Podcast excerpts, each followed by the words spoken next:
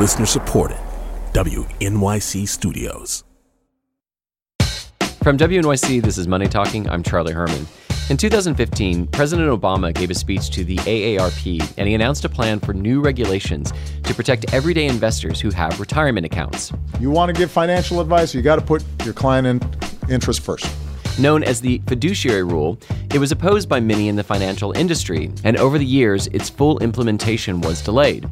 When President Trump came into office, the Trump administration has directed its Labor Department to reevaluate the rule which basically stopped the regulations from going into effect. The DOL has officially delayed the fiduciary rule. The Office of Management and Budget has approved a proposal to delay the second phase of the Department of Labor's fiduciary rule. And now it looks like the proposal is about to go away entirely.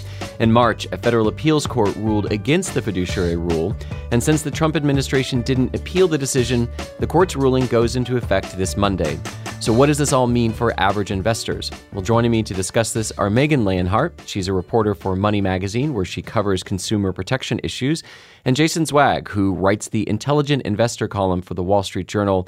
And Megan, let's just be really basic here. What was the fiduciary rule trying to achieve? It was basically trying to make sure that your financial advisor wasn't giving you conflicted advice. So many financial products have hidden fees or have um, commissions that are built into it, where if the advisor has two alike products sitting side by side, they may opt to go with the one that's maybe a little bit more expensive for you, but they get paid a little bit more for recommending it.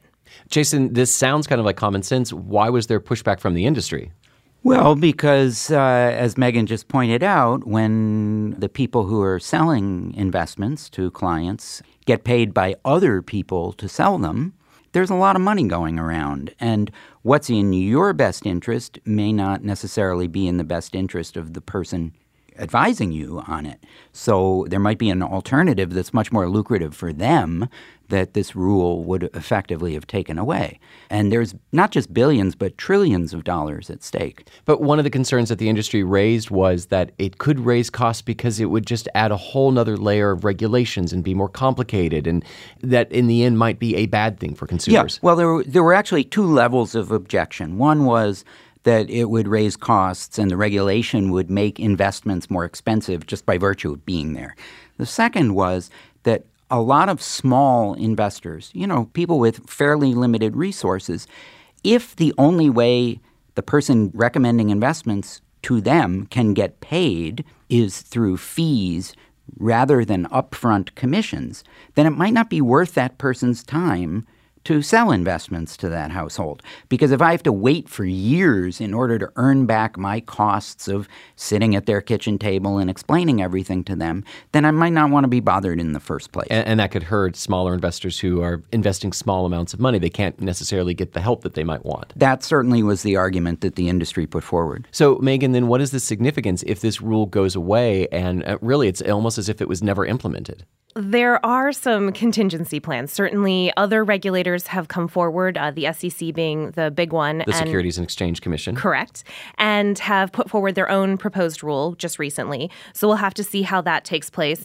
But in the day to day practicality for most investors, I would say that there are a couple solutions. Certainly, there are a lot of good things going on on the digital frontier. Robo advisors, as they're called, will sit there and work with you even for no amount of money. they have minimums that start at zero.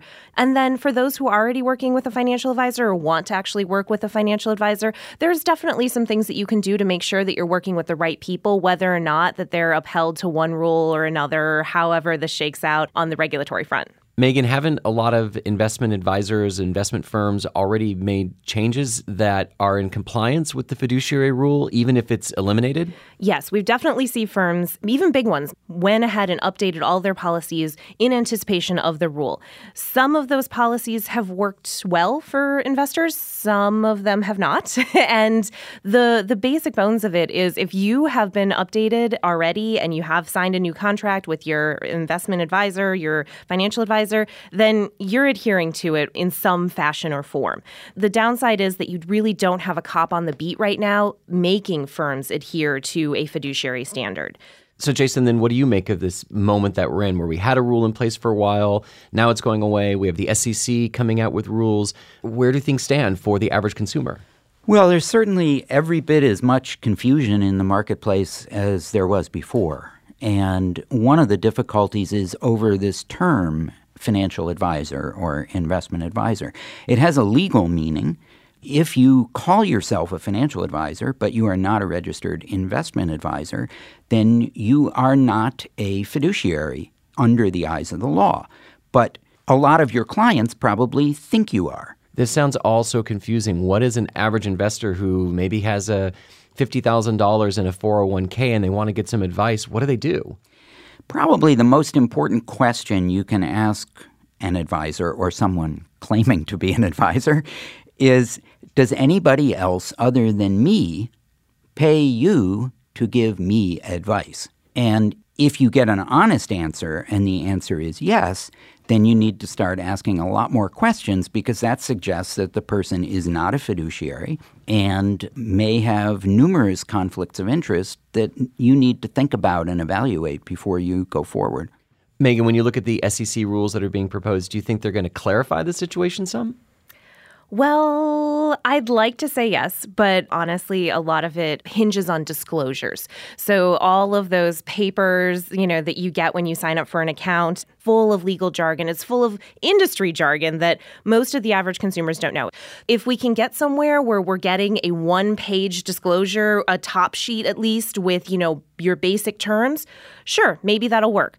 But until that point, really, it's just going to be confusing still. When you look at the Trump administration and its uh, approach towards regulation, and then with this fiduciary rule ostensibly going away, what does it say to both of you about what it means to be a, an investor, just an average consumer thinking about trying to put your money in the stock market or invest it in other ways? Well, it would be nice if we could start all over. and we wouldn't we wouldn't regulate through disclosure. We would regulate through conduct. And we would have simple, clear rules and standards that advisors could follow and that investors could understand. I think the phrase that comes to mind is buyer beware. I feel like it's one of those situations where you've got to look out for your best interest because no one else is going to do it for you. Megan Leonhardt is a reporter for Money Magazine, and Jason Zweig writes for the Wall Street Journal. Thank you both for joining. Thanks, Charlie. Thanks, Charlie. And I'm Charlie Herman. This is Money Talking from WNYC.